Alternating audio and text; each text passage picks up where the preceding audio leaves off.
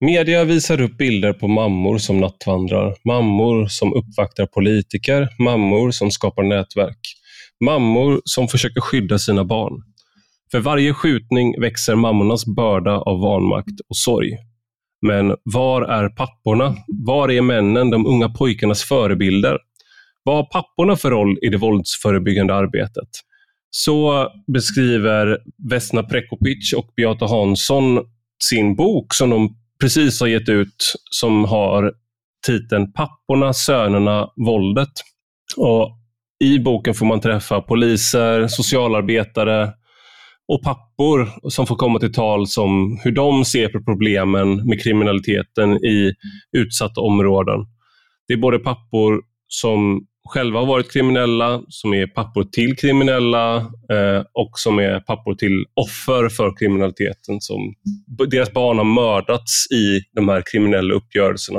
Eh, jag ska inte uppehålla mig för länge nu på förhand för att det är ett ganska långt samtal. Så hoppas att ni tycker att det är lika intressant som jag tycker att det var att läsa boken. Du lyssnar på Rak Höger med mig, Ivar Arpi.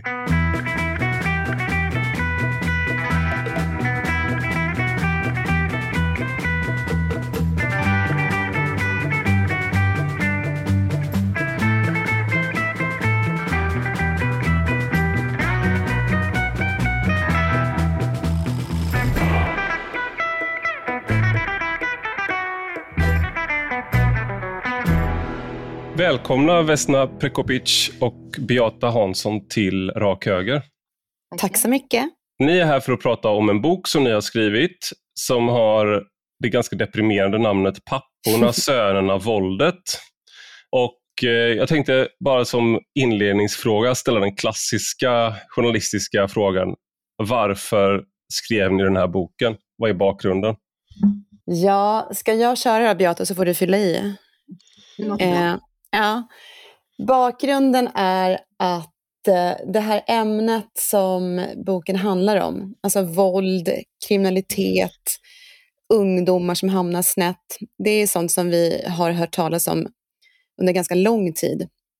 Och medier rapporterar och vi kan se tv-inslag, vi kan höra radioinslag, vi kan gå ut på gatan och se demonstrationer.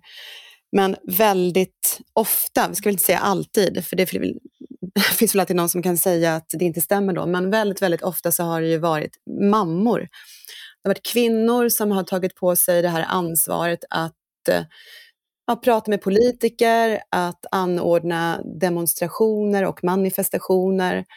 Det är mammor som nattvandrar och det är också mammor som intervjuas av media och lyfts fram.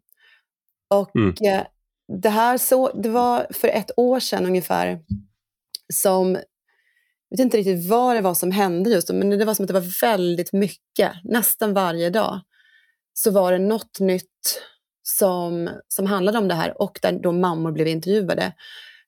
Och det som gjorde att liksom, det klickade till i oss båda, det var när en mamma från, nu minns jag inte, Rinkeby eller Tensta satt i Agenda-studion också och pratade om det här. Mm. Så det var som att något föll på plats då. Eller det, snarare att, att det var verkligen tydligt att någonting saknades. Bara, var är männen? Var är papporna?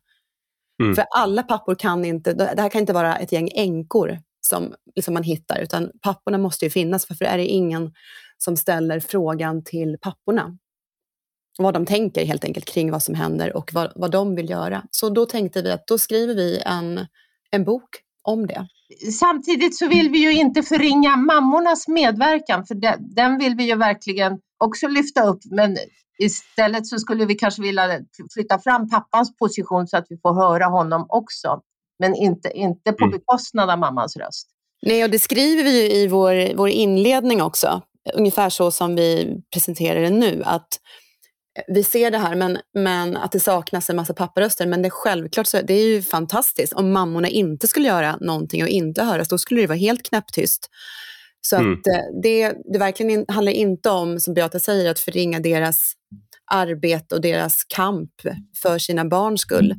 Nej, ni, uh, ni, ni, är två kvinnor som hatar kvinnor helt enkelt, som har skrivit om män istället. Ja. Kalla oss mansälskarna, Mansälskarna, ja. Uh, nej, men för det här är ju, som, det kom ju en bok för fyra år sedan, eller tror jag det var, av Alexandra Pascalido, också som hette Mammorna uh, och som handlade om mammor i, i de här så att säga, utsatta områdena. Eh, så det har ju verkligen funnits en sån bild av, och det minns jag bara från min egen uppväxt, att det var väldigt mycket fokus på alltså att, att mammor var väldigt engagerade och sådär.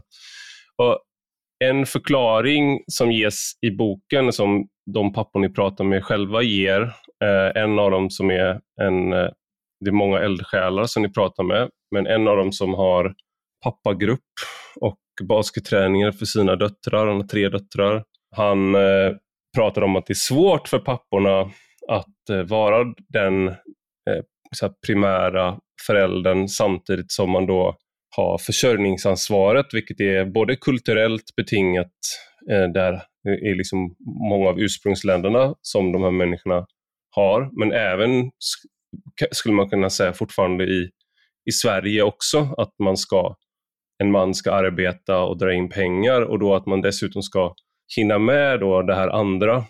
Är det, hur, hur ser ni på det och hur, liksom, hur, hur resonerar de ni pratar med i boken om det här? Kör du Beata.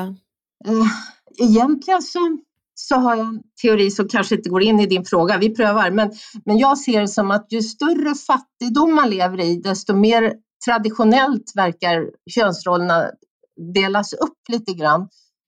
Eh, både, både tankemässigt och eh, i praktiken. Så det känns ju som att det där är kanske också någonting som man kan gömma sig bakom just det här, men jag måste ju ändå ut och jobba bara för att det finns en sån förväntan i, eh, i, i den här miljön. Men ja, samtidigt så, så det är klart att eh, har man ett stort försörjningsansvar och många barn så, så eh, så är det väl lätt, tycker jag som trebarnsmor, att, liksom, att just de här emotionella, de tunga, mjuk, de tunga men mjuka frågorna, de får ju alltid vänta till sist, både för mammor och pappor.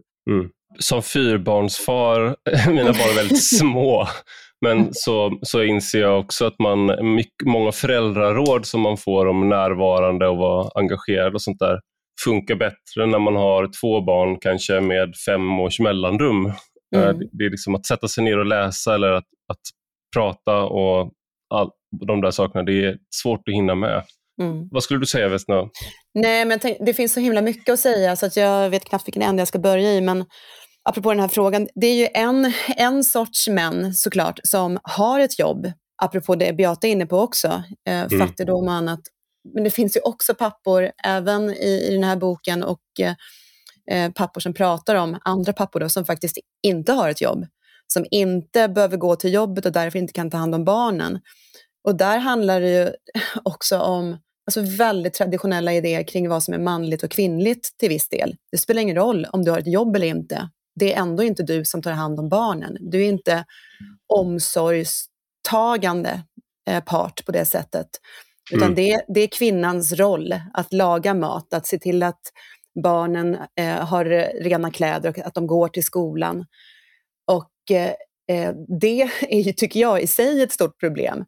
Att de här männen, de har all tid i världen, mm. men ändå så tar de inte det ansvaret.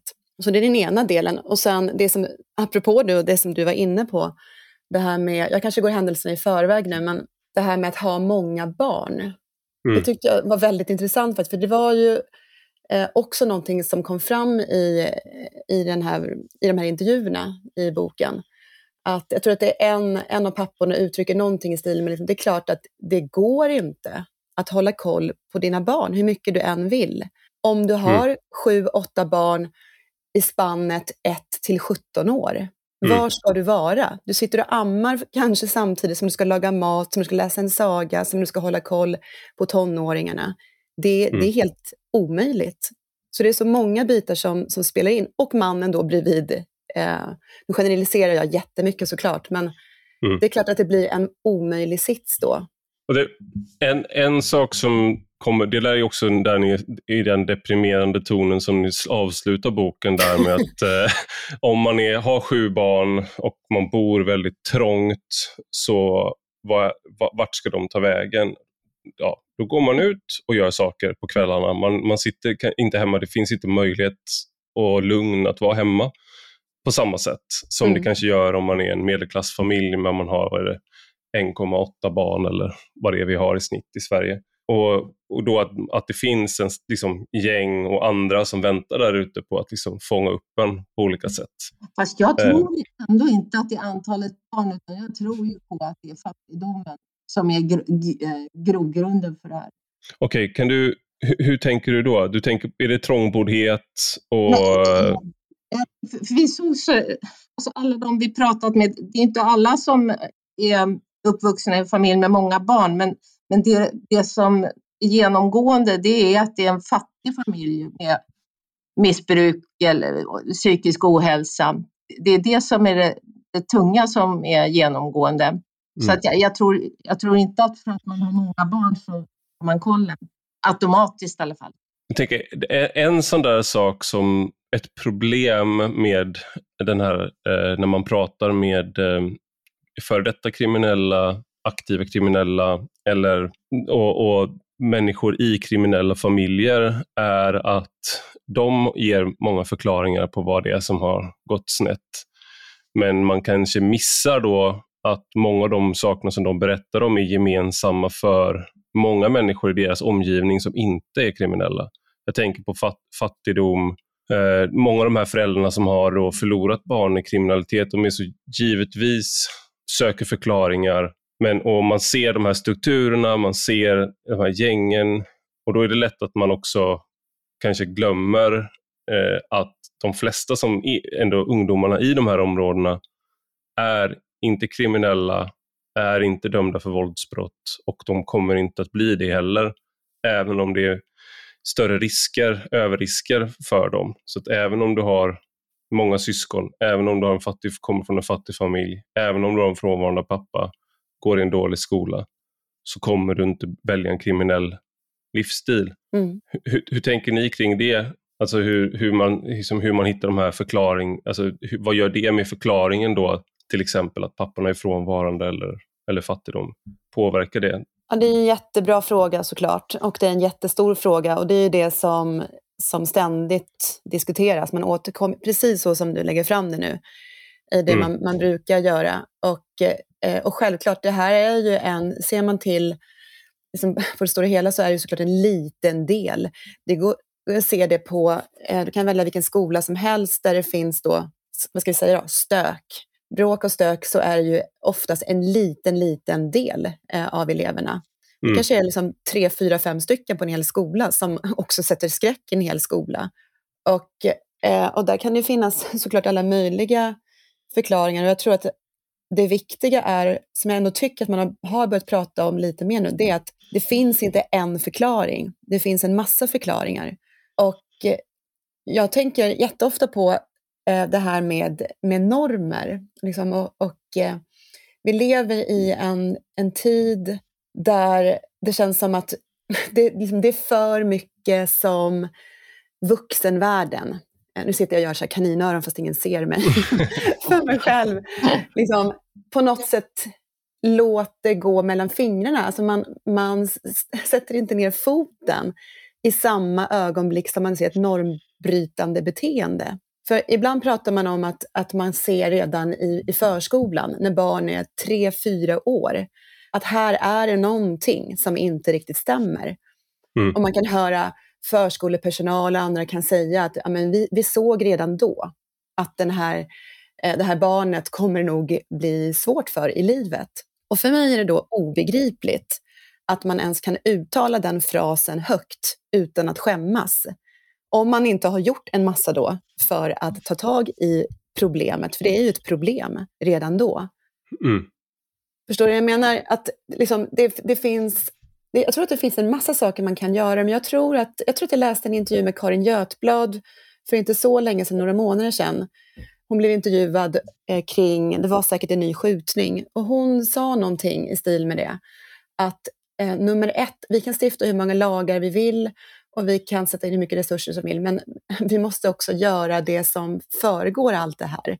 Och det är att att vägra acceptera normbrytande beteende. i det samhälle som vi lever i, i den grupp vi har inom skolans värld, då beter vi oss så här. Då finns det regler för det. Och så får man sätta ner foten när någon bryter mot dem. I vår familj beter vi oss på det här sättet. Då sätter man ner foten när eh, familjereglerna bryts. Du har säkert regler hemma för dina barn kan jag tänka men jag har det för mina barn. Precis, slå inte så att det kommer blod. Nej, jag bara skojar. ja, men det är en enkel och tydlig regel. Exakt. Och då, ja. Eh, och vi kan skoja om det, men jag tror att det ändå liksom ligger väldigt mycket i det, att vi har tappat någonting i, i det. Det enkla mm. första steget, att från vuxenvärlden eller då från, man pratar om samhället, vad är samhället? Ja, det kan vara en massa saker, men det är väl alla vi som finns i samhället. Och där tänker jag att vuxenvärlden måste ta ansvar för barnvärlden. Mm. Och i den här boken som jag skrivit så tycker jag det är, liksom, det är helt uppenbart att många av de vuxna som figurerar här i våra intervjuer har ju inte klarat det. De har Nej. ju inte varit goda vuxna som kan sätta upp sunda regler och ramar för sina barn. Och när det då kommer fram till skolan till exempel, eller socialtjänsten, då måste ju någon typ av agerande måste ske då från samhällets sida, vilket det inte har gjort i många av de här fallen. Det jag tänker med det där med, med normer är också en, någonting som, eh, det, det, det åter, där återkommer ju det här med, med, eh, med papporna, för vissa av dem ni pratar med, som en, Jakob heter han, han, har, eh, han är född i Chile, uppvuxen i, i Sverige, i Kristianstad framförallt.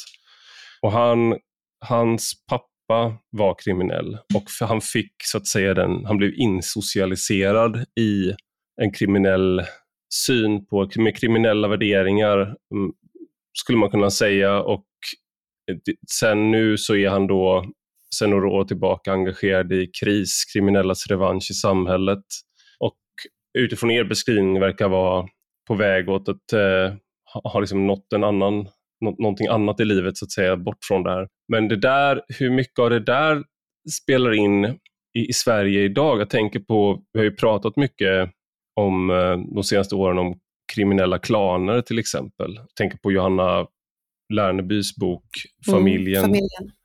Det, att det finns sådana aspekter också, att det inte är att man det är, det är så att säga föräldrar som tar sitt föräldraansvar att fostra sina barn in i normer. Det är bara att det är det är fel normer. Hur mycket av ett sånt, hur mycket av de här problemen märker ni av när ni har varit ute och pratat med, med pappor och socialsekreterare och sånt i, i, i researchen till er bok?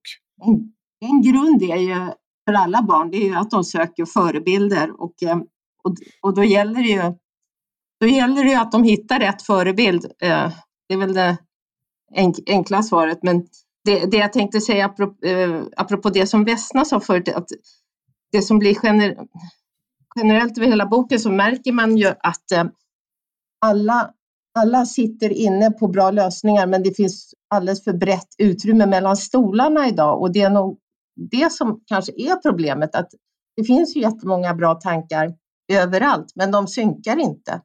Och eh, när det är för brett mellan stolarna då, då, då blir det för mycket av den här eh, destruktiva friheten som får plats.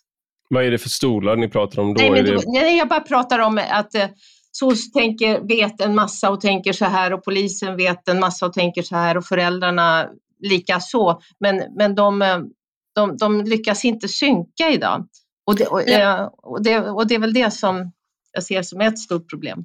Men jag tänkte bara haka på det som ditt exempel där Ivar, eh, som är lite det som jag, jag försökte säga på mitt kanske omständliga sätt. Precis det där är ju det som jag vill liksom komma åt, absolut. De här barnen då, de här männen vi har intervjuat, när de var barn så blev de liksom socialiserade in i, våldet blev normalitet, kriminalitet var normalitet. Det var inget mm. konstigt. Eh, och fine om då den här uppväxten skedde i en skog någonstans där ingen annan såg vad som hände i den här familjen mm. och vad som hände med de här barnen. Men så har det ju inte varit. De har ju levt i, liksom, uppvuxna i Sverige, de har gått i svensk skola, det har funnits varningstecken eh, tidigt som också rör väldigt våldsamt beteende från, från ung ålder. Så att myndigheter då, om vi använder det samlingsnamnet, har sett, eller åtminstone kunnat misstänka att här är det någonting som inte står rätt till. Ändå har de inte agerat. Mm. Vilket då visar också från samhällets sida på ett sätt att det här är normalt. Eftersom vi inte agerar. Vi, säger, vi sätter inte ner den här foten, samhällsfoten och säger stopp, så här kan det inte vara. Det här är inte ett sunt sätt att, eh, att leva. Då, då, det är klart att det, det gör någonting med alla faktiskt. Även med de här liksom, papporna. Vi har ju exempel på eh, pappor som, som verkligen lär sina barn, sina söner då, apropå manligt och kvinnligt som vi var inne eh, på inledningsvis, att det är, det är manligt att slåss. Det är manligt att eh, ge tillbaka, att försvara. Att inte stå som en, en mesig tjej eller bög. Det är det de har fått höra. Utan de blir slagna av sina pappor om de inte går ut på gården och slår tillbaka mm. när de blir slagna. Hade allt det här skett i ett vakuum, då hade det ju varit kanske både förståeligt och något man hade kunnat ursäkta. Men det, eftersom det inte är ett vakuum så är, då kan man ju tala om ett samhällssvek. Den här frasen som man slänger sig med ibland. För att man väljer att eh, antingen att inte se för att det är jobbigt eller att man inte då kanske har rätt verktyg och redskap för att kunna göra någonting. Men då får man ju hitta rätt verktyg och redskap. Eh, jag tänker, en, så man är ju äh, fyller 40 om några månader, men jag menar den här äh, tanken att man ska kunna, att det är massa beteenden som är då så att säga, man använder bög och fjolla som skällsord, det är jag ju i allra högsta grad uppvuxen med, men det har jag ju inte fått från min pappa så att säga. Han har aldrig varit sån. Utan, mm. Men det där är ju någonting som hela kulturen har varit. Och jag upplever det som att vi har rört oss ganska långt bort från det ändå. Jag tänker på, om man kollar på våldsamhet hos, hos män och unga män, så har den minskat väldigt mycket de senaste decennierna. Alltså fylleslagsmål och liknande har, har minskat drastiskt sedan 90-talet eh, och, och sen 70-talet i, all, i allra högsta grad. Och liksom att, att, så att säga, att folk dödar varandra på, på, på fyllan, slår ihjäl varandra och sånt där, det, det förekommer knappt. Samtidigt som vi har haft en motsatt utveckling i de här utsatta områdena, som mm. främst är de där ni har pratat med, med pappor och, och, andra, för att det är där vi ser. Hur förklarar man det? För då tänker jag liksom att samhället på något sätt har ju, jag minns ju när man var, om jag jämför med hur man pratar om hur barn ska bete sig mot varandra idag, eh, jämfört med bara för 20, 30, 40 år sedan, så accepterar man ju mycket mindre idag än vad man gjorde då. Mm. Liksom att det här klassiska att eh, ja, ja, så gör pojkar eller sådär. Så, så pratar ju inte, den erfarenheten jag har är så att det är inte så man reagerar på, på skojbråk och sånt idag. Samtidigt då som man inte gör kraftfulla insatser i tid. Delar ni den bilden och liksom hur, hur får man ihop det där? Lever vi ens i samma samhälle då, så att säga? Nej, det, kom, det korta svaret är väl att utanförskapsreglerna är, från utanförskapsområden är så helt annorlunda, tror jag, idag än kanske för 30 år sedan när jag var mer ute i svängen. Så känner mm. jag att liksom, det, är, det är helt olika system som råder och just utanförskapsområden där radikaliseringen ökar i samma takt Eh, så blir, det ju, så blir det också det där som jag var inne på förut, att det blir mer polariserat med könsrollerna och, eh, och de här reaktionära mönstren får kanske mer, mer eh, föda. Men det är också det, det, här som jag blir så himla upprörd över och eh, nedslagen av att vi, vi har ju minst två olika världar. Eh, och det som blir upprörande tycker jag ur ett liksom, samhällsperspektiv, det är ju att vissa saker tillåts bland vissa barn, vissa områden, vissa vuxna. Och i andra områden skulle vi aldrig tillåta det. Till exempel sånt, det här som, som man brukar kasta ur eller som man kan läsa om när vi pratar om skolan till exempel, som alla, alla som jag har pratat med i, i de här intervjuerna till, till boken, trycker på hur viktig skolan är. Eh, och det säger ju forskningen verkligen samstämmigt. Det är ju den absolut största skyddsfaktorn mot att hamna i kriminalitet eller till att ja, hamna i trubbel på något sätt. Skol, om skolan går bra, då är det högre chans att, eh, större chans att annat också går bra i livet. Och så ser vi att i de här områdena så är det ju ofta så att skolan inte fungerar. Och det handlar inte om att lärarna inte försöker tillräckligt mycket, men det är för mycket annat som, som spelar roll. Sånt som ligger utanför skolan, men som följer med de här ungarna in i skolan. Mm. Och om jag ska ta bara ett, kan ta ett exempel, Juno Blom som, eh, som är liberal, hon är ju väldigt, väldigt aktiv i, i hedersfrågan. Just och det var hon redan innan, det, är därför de, det var därför de rekryterade henne. Ja, hon blev ju headhuntad för att de behövde någon. Eh, och det har de ju gjort väldigt bra med henne, för hon är extremt tydlig. Och hon, jag mm. brukar lyssna på henne när hon pratar om det här, för jag tycker hon är väldigt bra. Och så brukar hon säga, nå, nä, nästan varje gång hon, hon pratar om den här frågan, så eh, ställer hon den retoriska frågan, hur kommer det sig att vi, ser, liksom, att vi tillåter det här när det gäller vissa flickor, när det gäller vissa barn, vissa ungdomar. Eh, vi skulle aldrig acceptera det om det var en, en tjej som hette Lisa Larsson. Mm. Men om hon heter Fatima någonting, så, så är det helt plötsligt inte riktigt vår sak att lägga oss i, att det är en familjeangelägenhet. Och jag tänker att det är lite liknande när det gäller de här våldsyttringarna som sker. Och vi kan vilja försköna det hur mycket vi vill, men det är bara att titta. De senaste rapporteringarna kring, ja men allt som, det händer ju saker nästan varje dag nu. Mm. Det är inte på Östermalm i Stockholm det händer. Det är i Tensta eller Rinkeby. Så, och vad betyder det? Jag tror liksom att, att det är det som, som är ett av de största problemen, att vi, vi har, har tillåtit och vi fortsätter tillåta att vissa saker sker för vissa barn. För det är också barn det handlar om som dras in i det här väldigt tidigt. Ja, bara det, alltså det är helt eh, absurt att, en, eh, att barn dödas eh, eller skadas återkommande i Sverige av i skottlossningar, liksom, som nu senast i eh, Eskilstuna, eh, där en, en barn och, han, och mamma skadades mm. av eh, rikoschetter. Det är väldigt eh, långt ifrån ett ideal eh, samhälle kan man lugnt säga. Pappan till den sonen sa ju att eh, det finns ingen trygghet längre finns när det här kan hända. Liksom. Att han, hade, han hade hört skottlossning och sprungit ut för att han tänkte direkt på att hans fru och hans son var på eh, lekplatsen. Nu tack mm. och lov så verkar de ha liksom klarat sig eh, och, så, och så, men eh, det, hade, det är ju en, eh, det är en slump vem som drabbas och det är, alltså, när det är tredje part att säga, som inte är involverade.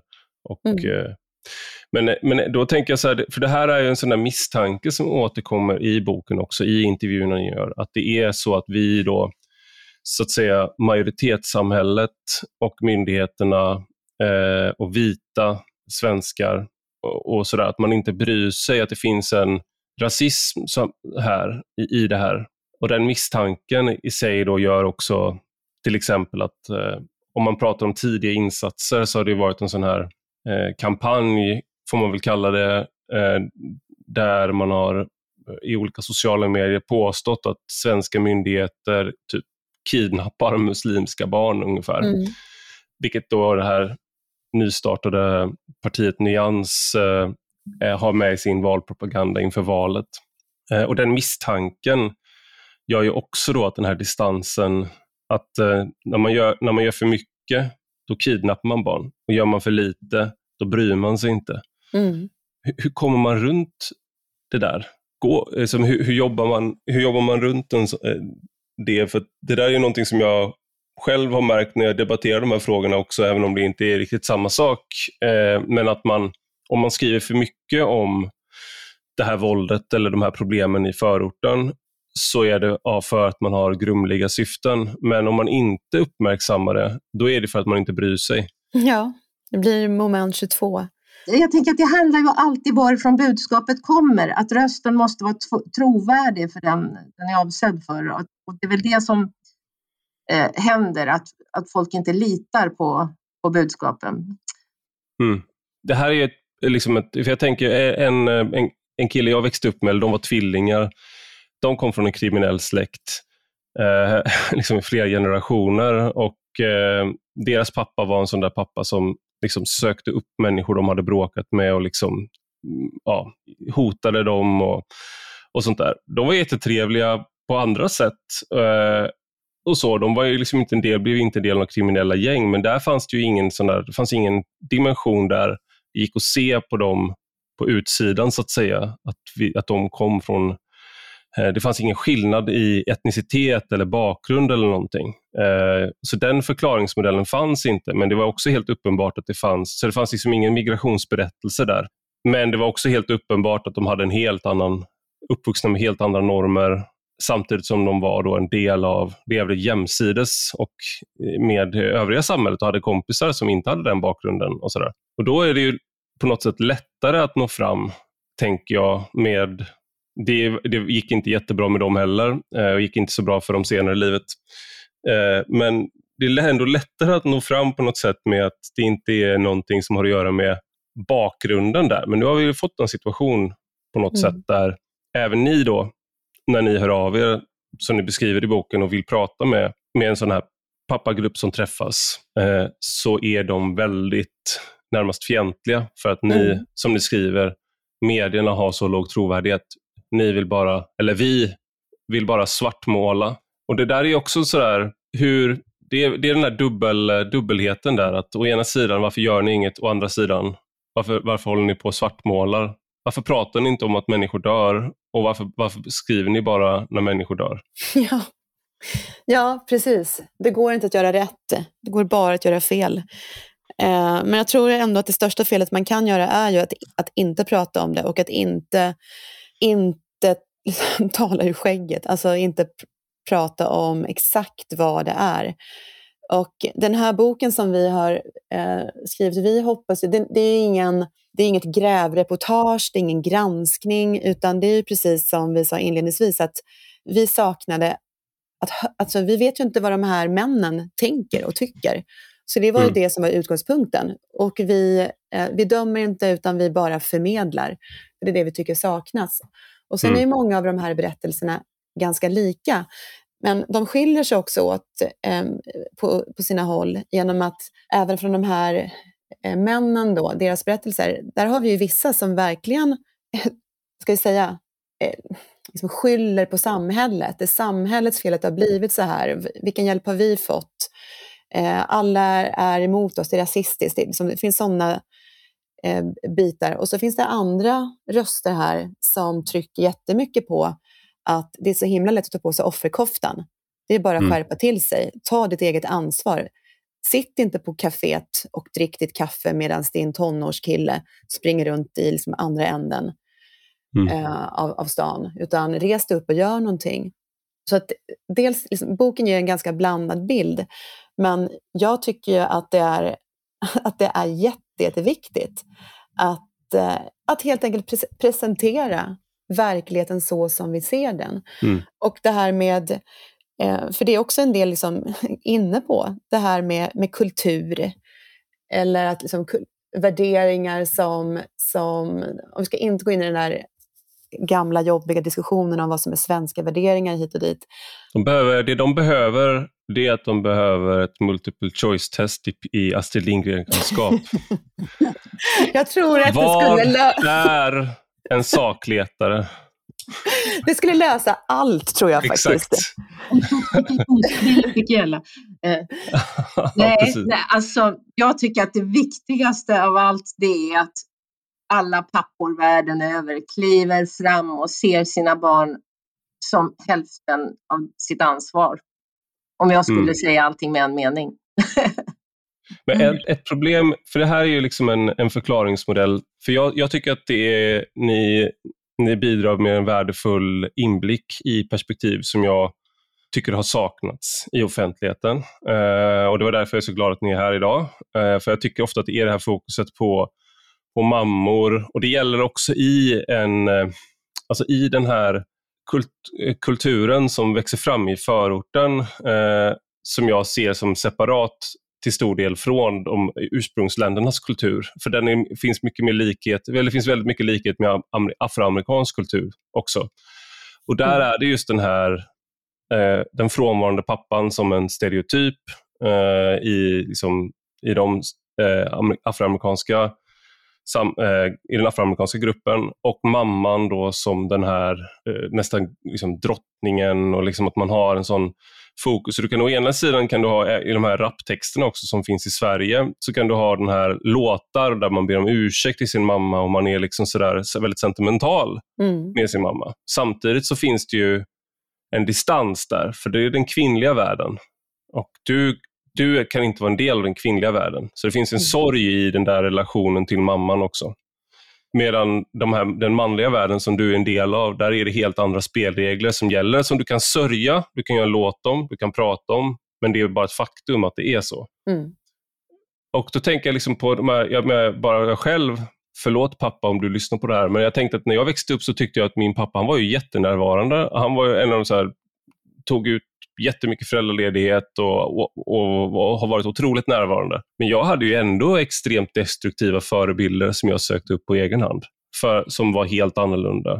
Det hjälpte liksom inte att min pappa eh, så att säga, var med på fotbollsträningar, eh, skjutsade och liksom frågade och, och, deltog och vi gjorde saker ihop och allt sånt där. För att liksom, det finns någonting, kanske någonting i det här tonårsupproret såklart, kanske något låg hos mig, men det finns ju också någonting som jag ser då alltså, om det var då en liten skala hos mig, som är liksom gånger, ja, upphöjt i ett antal eh, gånger i de här utanförskapsområdena. Alltså, även om du har en pappa som, är, som ändå finns där så är det ju, kan han vara maktlös och eh, i jämförelsevis med de här gängen till exempel, som har pengar, som har liksom, bilar och som får respekt, som bestämmer saker, och ens pappa kanske jobbar som busschaufför. Eller, men, nu är jag lite fördomsfull här, men man tänker att de har, eh, kanske gör rätt för sig och liksom eh, är den här förebilden som man hoppas på. Men det kan ändå vara svårt för en förälder, när, för att du är inte med ditt barn hela dygnet, utan barnet är i skolan och träffar de här människorna i gängen. Och sen då, ja, om man ska vara, vara på de här föräldrarnas, vissa av de här föräldrarna jag pratar med, så jag, jag kan ändå ha en viss förståelse för det. det så, okay, man jobbar, man gör sitt bästa och sen så har man ett barn som, som växer upp i den här miljön som kan vara väldigt destruktiv och som dras in i någonting. Och sen så ska man eh, få kritik för det. Fast man, liksom, de andra barnen kanske inte blir kriminella om man gör så gott man kan. Jag vet, det här är ingen fråga, det här är bara ett långt resonemang. ja. Så här är det, att jag har, en av mina söner, jag har tre barn, eh, höll det på att gå riktigt, riktigt illa för. Eh, och jag vet fortfarande än, inte idag vad jag, skulle, eller vad jag och min man skulle ha gjort för att det, för att det inte skulle bli eh, konflikt eller komplikationer. Så att ibland varje barn måste göra sin egen resa. Det är lätt att säga i en medelklassfamilj som jag lever i, men eh, eh alltså jag, jag har ju fått hjälp av honom med den här boken. men han mm. har gått bra för nu, men alltså ibland kan man bara stå sig på när ett barn tar sin egen väg. Det är väl kanske inte någonting den här boken direkt tar upp, för vi tittar väl mer på mönster. Ja, men jag tycker det är intressant Ivar, för du, du är inne på, på någonting också som eh, vi lite kommer in på, eller de vi intervjuar här kommer ju in på det, några stycken i alla fall. Det är det här som vi kanske pratar för lite om. Eh, det är att de här killarna kanske inte blir indragna med våld eller inlurade, utan de vill dit. Det finns någonting mm. där som lockar. Och det kan vara, precis som du säger, det kan vara eh, pengar, det kan vara att eh, man ser framför sig att jag kan köra en sån här snygg bil snart, jag kommer kunna gå runt med, med feta smycken som tjejerna kommer bli imponerade av. Eller bara eh, bekräftelse. Ja, men också faktiskt det materiella. För några säger ju det, Mattias till exempel som vi har intervjuat, som tar det som ett väldigt konkret, banalt exempel, när han var ganska liten då. Han ville ha en likadan tröja som de coola killarna, eller som han ville vara med. Hans pappa hade, för han levde ju, han växte upp ensam med sin, med sin pappa, han hade ingen mamma närvarande. Mm. Eh, och hans pappa kunde inte ge honom det, uppvuxen i Husby. Eh, i ett område där de flesta inte har särskilt mycket pengar att spendera på, på dyra kläder gissningsvis. Men där fanns det en plats där han ville vara och för att kunna bli, vad ska vi säga, liksom, välkomnad in så behövde han ha det som de andra hade och vara det som de andra var. Och jag kommer ihåg eh, Bengt Olsson skrev en krönika, tror jag, i DN för, jag minns inte, kanske tre, fyra år sedan. När det också var väldigt mycket eh, i media runt eh, gängkriminalitet och, och skjutningar och allt vad det var. Jag tror att han, han skrev en text som handlade om just det. Hörrni, det är någonting som ingen verkar ha tänkt på. De kanske mm. lockas in i det här. Och jag tyckte det var så, att den var så bra just av den anledningen. För allt annat handlade om fattigdom, trångboddhet, alltså alla de här sakerna som såklart spelar roll. Men han lyfte ju liksom den individens sökande efter mm. ett liv som finns i gängen. Det finns inte eh, i klassrummet klockan 20 över 11 en, en måndag genom att räkna matte. Det finns genom att hänga på torget någonstans och se tuff ut ihop med mm. de andra. Men våld är en, är en förförisk kraft, eh, särskilt när du är en ung, ung man. Inte för alla, mm. men för ganska många, kanske tillräckligt många. Och att man, eh, även om du inte blir kriminell eller sådär, så ju, kan du ju se på statistik på när våldsanvändandet så att säga går ner för, för män. Man begår som mest våld fram tills man är 25-26 år ungefär. När hjärnan är färdigutvecklad, är det inte så? Ja, jo. Mm. Ja. precis. Man är, är det, frontalloben är inte klar. Liksom. Apropå mm. att men de här människorna ska... Jag är för, man pratar ibland om att sänka rösträttsåldern, jag är för att höja den. uh, men uh, nu är vi inne på maskulinitet och, mm. och, och sådär. Uh, och ett problem jag har med den förklaringen som ni även tar upp i boken, och att man har olika maskulinitetsnormer, och som man ändå finns implicit också i att pappor fostrar sina söner och sådär det är ju att även om du säger till någon så att de absolut inte får använda våld och man får absolut inte göra det, så är det någonting som är så för, liksom, häftigt och roligt och spännande och också det finns en njutning i våld hos, tycker många. Eh, alltså inte, i, inte i att få stryk, men i liksom, du kan göra det på olika sätt. Du kan göra det i hockey, mm. kampsport. Det finns massa olika sätt du kan göra det på eh, och, och som människor gör, gör det på också, men det finns de som går extra långt och det är nästan alltid män eller unga män som gör det, liksom som är outliers där. Då. Men jag tänker, med, i vår kultur som är idag, då får man ju höra, jag kan inte komma ihåg att, att, vi, att man någonsin blev eh, uppmuntrad till att eh, slåss eller något sånt där. Tvärtom, det var ju fruktansvärt. Men det gjorde vi ju ändå. Eh, och, och det är liksom, vi hamnade, man hamnade i den situation, de situationen då. Det var ingenting man behövde någon det, det var, kanske om man hade blivit uppmuntrad hade det varit ännu värre. Alltså om, om den här normen som, eh, som ni tar upp i boken som, och som du nämnde nu Vesna, där eh, liksom, ja, om, du, om du kommer tillbaka och gråter så får mm. du stryk hemma. Om det var den allmänna moralen, då hade nog samhället sett annorlunda ut. Mm. Men jag undrar hur mycket, hur mycket är det en maskulinitet eh, som vi uppfostras in i, då, i de, eller som de här särskilt, som ni pratar med, hur mycket som de uppfostras in i och hur mycket är det eh, någonting som kommer eh, inifrån? För det, måste, för det är ju inte, om, om det bara är, nu svarar jag på min egen fråga, men om det, bara, om det bara kommer inifrån, då borde det se likadant ut i hela samhället. Men handlar det inte då om eh, att för vissa som har det här då inifrån, de blir ändå gränsade de blir inte uppmuntrade. Det behöver inte vara den här pappan som säger att kommer du hem och grinar så ska jag se till att du grinar ännu mer efter att jag är klar med det. Mm. Men jag tänker att, jag ska ge ett exempel som inte har med, med boken att göra direkt, men indirekt har det. Jag jobbade ett år som, som rektor på en nystartad grundskola som Fryshuset startade i Husby. Eh, och eh, det året som den startade så var skolan inte, eh, byggnaden var inte klar än i Husby, så den låg i Kista. Och där hade jag då elever som eh, kom från olika delar av, eh, av Järva. Och jag var i, i chock över att det fanns, och det, de, var, de gick i sjuan och åttan, så det var barn som var 13 och 14 år. Jag var mm. i chock över så mycket som eh, jag såg liksom var normalt för dem. Det var norma, våld var normaliserat. Allt Mm. ifrån att när eh, områdespoliserna kom för att säga hej, för de, de var ute lite överallt. De, man pratar om att de inte existerar, men där existerar de.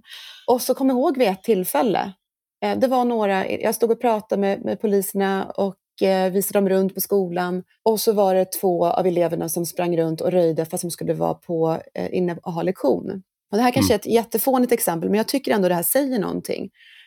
Och, istället, och de här eh, eleverna då blir tillsagda av mig att gå rakt in på, eh, tillbaka till lektionerna och även då poliserna säger det väldigt vänligt.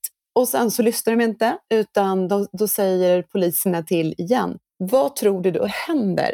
Jag börjar skratta för att det här är liksom för sjukt att jag tänker tillbaka på det här. Vad- Nej, Vad tror- jag kan inte... Nej, du, du kanske tror att de går in i klassrummet för oj, oj, oj, vi struntar i vad vår rektor säger, men det står ju ändå två poliser här.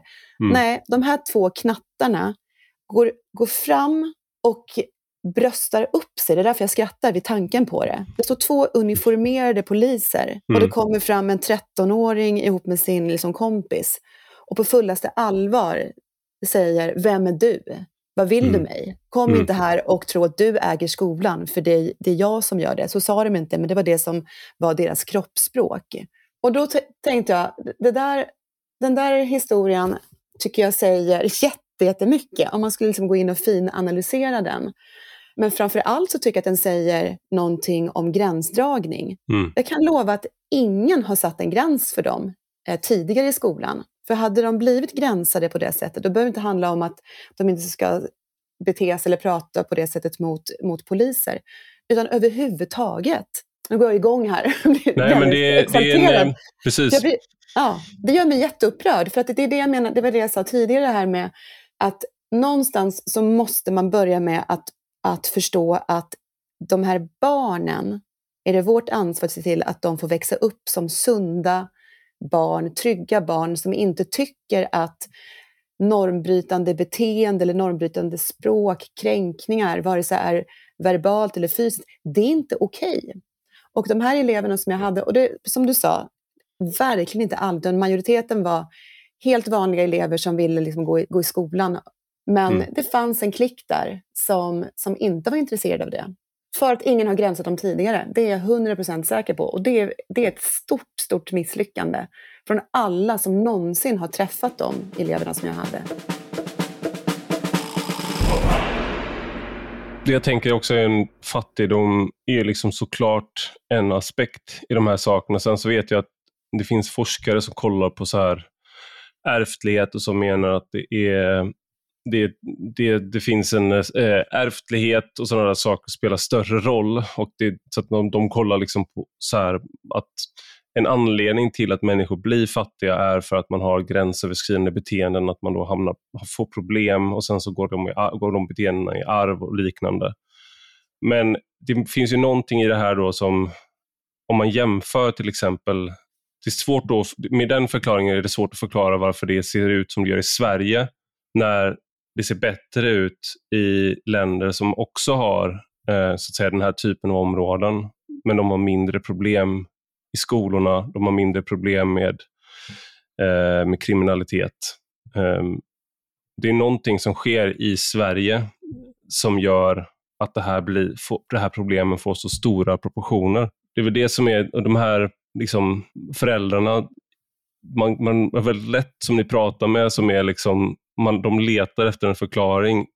Är det för att Sverige är unikt eh, rasistiskt, unikt släpp, släpphänt? Eh, är det liksom, är det någonting eh, att systemet, att säga, att man har flyttat bort ja, men arbetsförmedling, försäkringskassa, bankkontor från, från de här orterna? Är det polisen eh, gör inte sitt jobb, gränsdragningar?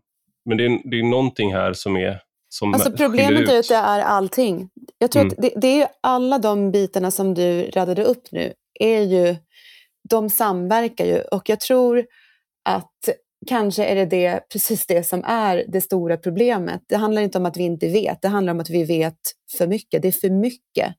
Så att eh, ingen vet riktigt var man ska börja. Mm. Så några smarta människor borde väl sätta sig ner och göra en plan för hur man får, kan jobba med alla delar samtidigt, parallellt. Det går inte att ta en liten bit i taget. när de andra sakerna går, går åt skogen åt andra hållet. Utan de här sakerna måste samverka. Jag tycker det är jätte, jättebra att man har börjat prata mycket mer om att till exempel skola, socialtjänst och polis måste, alltså man måste skippa sekretess däremellan, man måste kunna arbeta tillsammans på ett helt annat sätt. För som sagt, vi har redan konstaterat det en massa gånger, de här, eh, de här som, har, som har våldet i sitt liv, de är inte okända för vare sig skola, socialtjänst eller polis. Mm. Jag blev ju till exempel uppmuntrad av poliserna när vi pratade om de här sakerna. Eh, att de tyckte att jag skulle, om någonting händer, jag tycker, vi tycker du ska ha nolltolerans. Anmäl precis allting. Mm. Eh, därför att även om det kanske inte ger så mycket när ett barn är, är 13, 13 år, eh, så finns det åtminstone ett underlag som visar att det är jätteallvarligt. Här finns det en, en ung människa som har inte en orosanmälan på sig utan 20. Mm. Det bisarra blir ju då att ett barn kan ha 20 på sig och det händer mm. fortfarande inte tillräckligt mycket. Här tänker jag, vi ska inte kanske bli för mycket val Nej, förlåt, det är jag som går igång. nej, nej, nej, jag menar inte att du gör det, men det jag ska säga nu är lite mycket ja. valrörelse. Men det var det här yttrandet av eh, Anders eh, Ygeman och även Magdalena Andersson där de pratar om segregation. Att det är liksom om ett område har mer än 50 procent med eh, utländsk bakgrund eller om det var, eller om det var ut, utrikesfödda, att det är för mycket.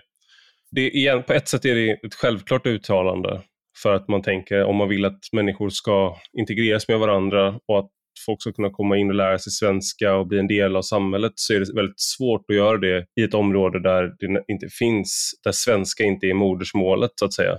Men fick, han fick väldigt mycket kritik, eller Socialdemokraterna har fått väldigt mycket kritik för det också, för att man då har någon slags eh, lanserar någon slags vision om att man ska blanda människor, tvångsblanda människor. Det, det, det tror jag inte är det de syftar på egentligen.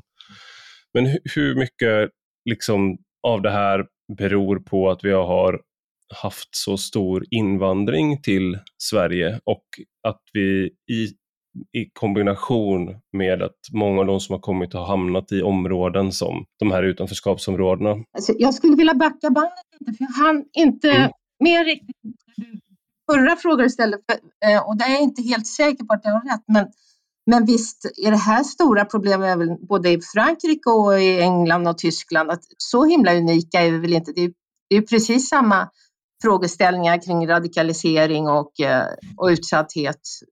I alla mm. fall som jag läste, men jag tror att du vet bättre så du får gärna näpsa mig om jag har fel. Nej, nej, du har rätt det, att det är det och jag tror att vi, det som är, det, det är liknande problem, men våldet och hur många som skjuts och hur stor Eh, påverkan som organiserad brottslighet har på lokalsamhället, den är större, det, det är större i Sverige än i Danmark, Norge och Tyskland till exempel.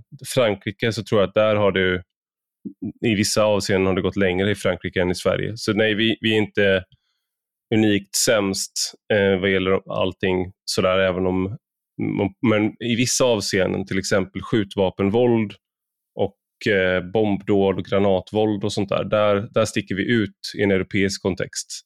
Men, eh, men det är ju en, någonting vi delar med särskilt västeuropeiska länder, den här problematiken. Men det är, vi lyckas i alla fall sämre än våra grannländer med de här sakerna. Och det är, det är lite det jag tänker då med att har det att göra med att vi har tagit emot väldigt många människor samtidigt som det har blivit, eh, många av dem har hamnat i områden som förvisso tidigare invandring också hamnade i, men där det var inte lika många och det fanns större möjligheter att ta sig därifrån och komma in i samhället. Vad är er bild av, av det? Hur mycket, hur mycket av det här är så att säga ett, eh, har att göra med migration? En, en grej är väl att, eh, att vi, har, vi har ökat befolkningen i Sverige ganska mycket de sista åren och då har väl kanske inte vare sig poliskår eller andra myndigheter hunnit med att öka sin eh, närvaro i samma takt. Mm. Det var bara en kort reflektion.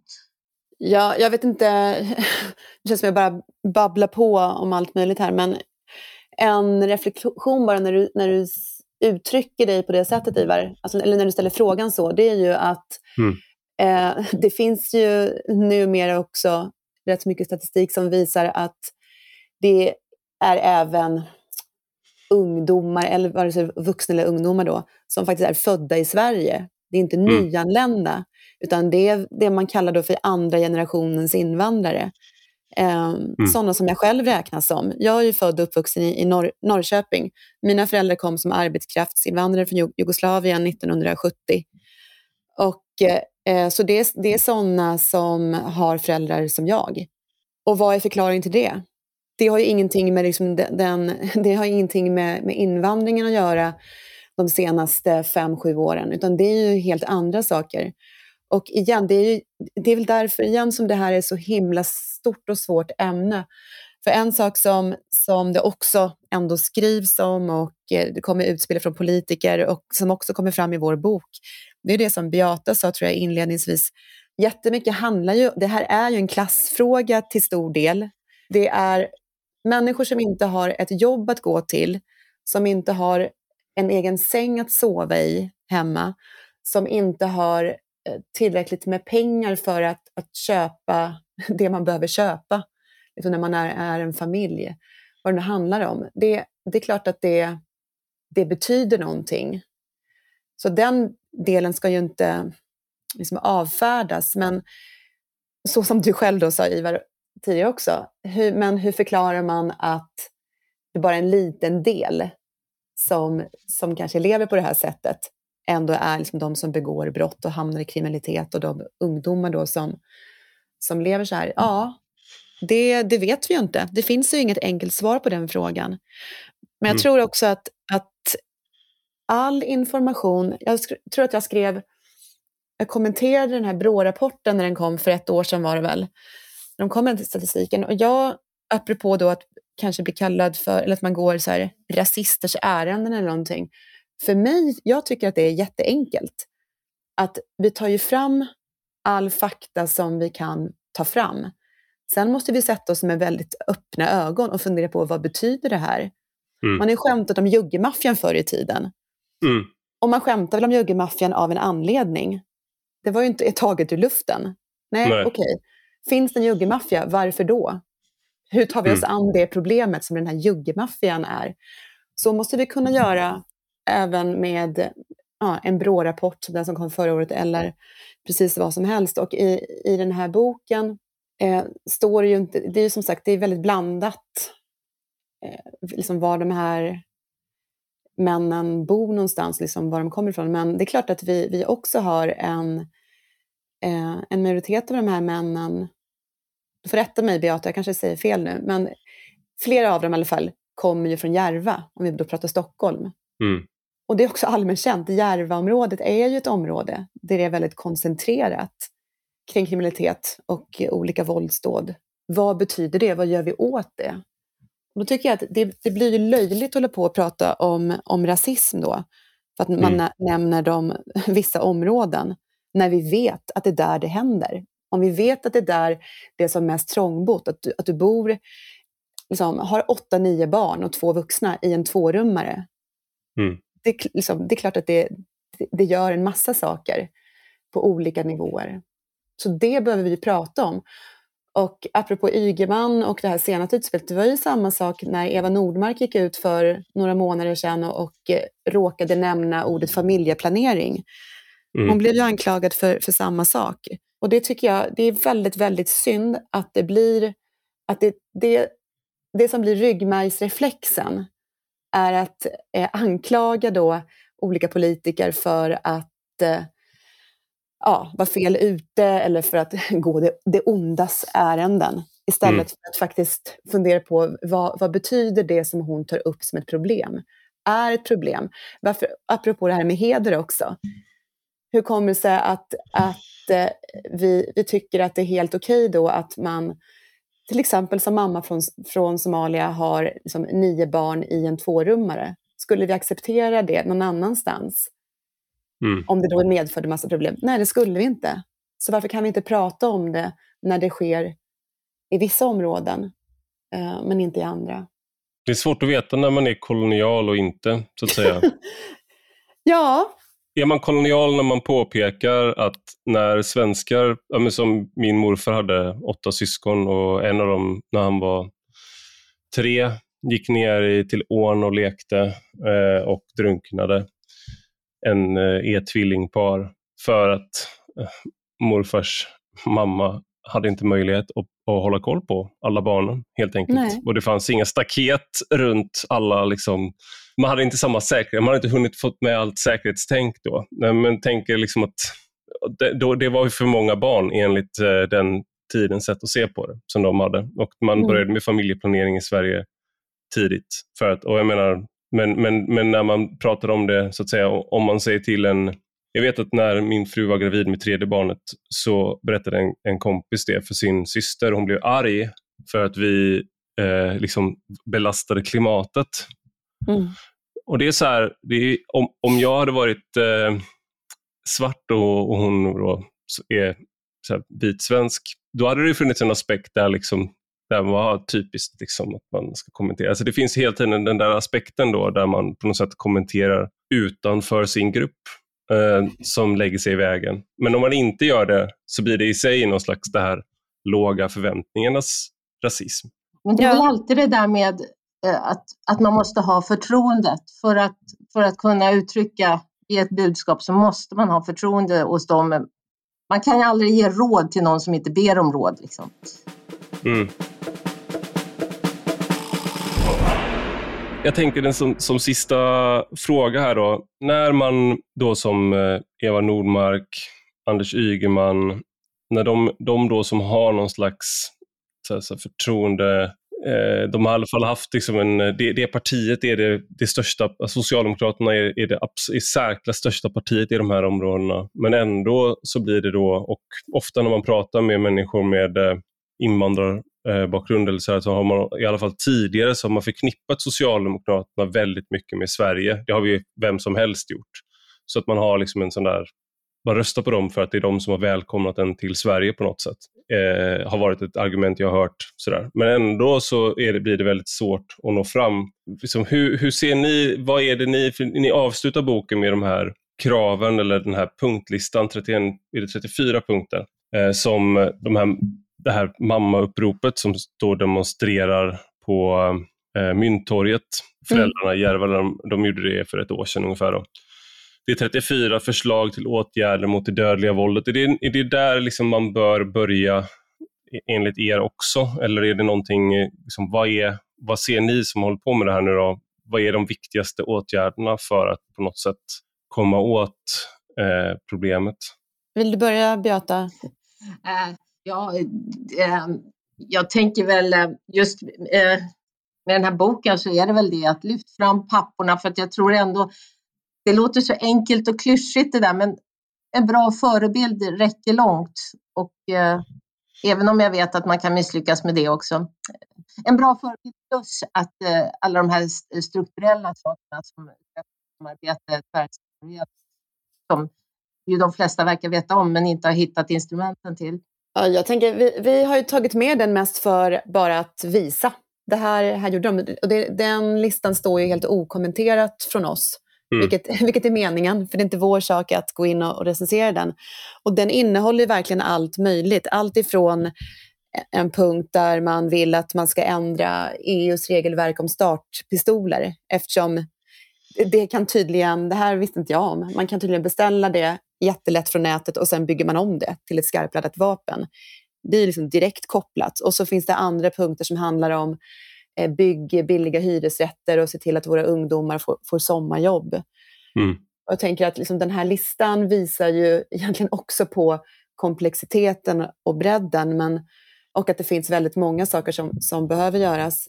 Men framför allt tänker jag väl att den visar att det, det finns människor som verkligen, alltså i praktiken, är, är berörda dagligen, dag och natt, av det som sker. Det är ju de som bor där. Mm. Så det, det kan ju vara steg ett, lyssna på vad de har att säga. Och lyssna på alla, för det finns ju motstridiga bilder där också.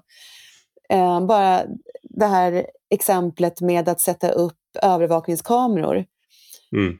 eh, som man också kan få höra det, allt möjligt om, om man nu är för det. Det finns många som, som då uttrycker att det, det skulle också vara någon typ, kanske inte rasist då, men att det är integritetskränkande, varför finns det inte kameror någon annanstans, ta bort dem, vi vill kunna röra oss fritt här.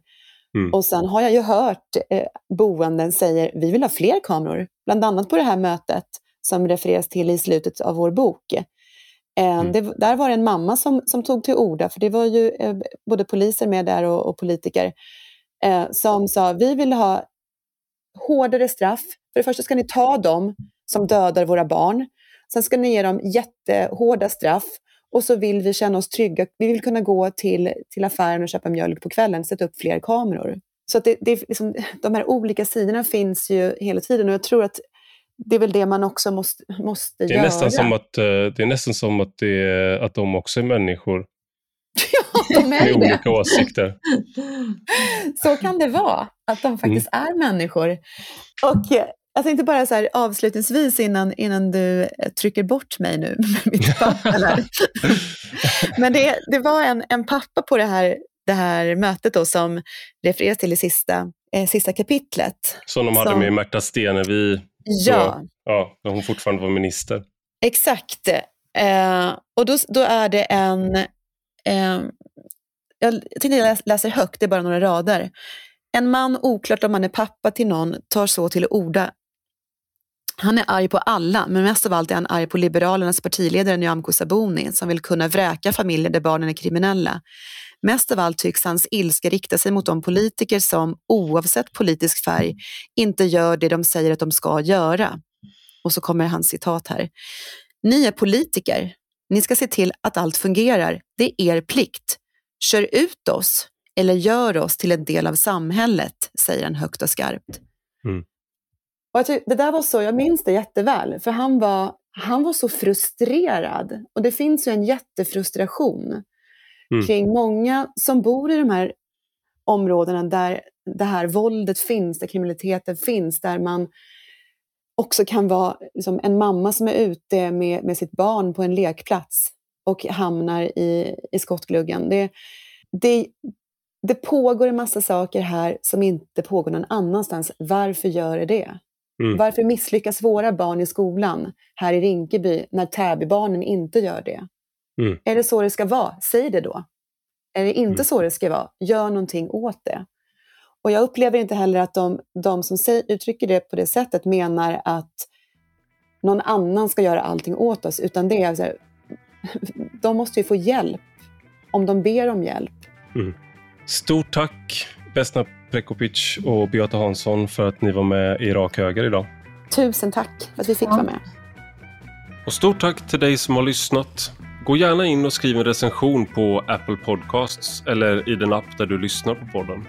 Och detta är alltså en del av en större publikation på Substack med samma namn som podden.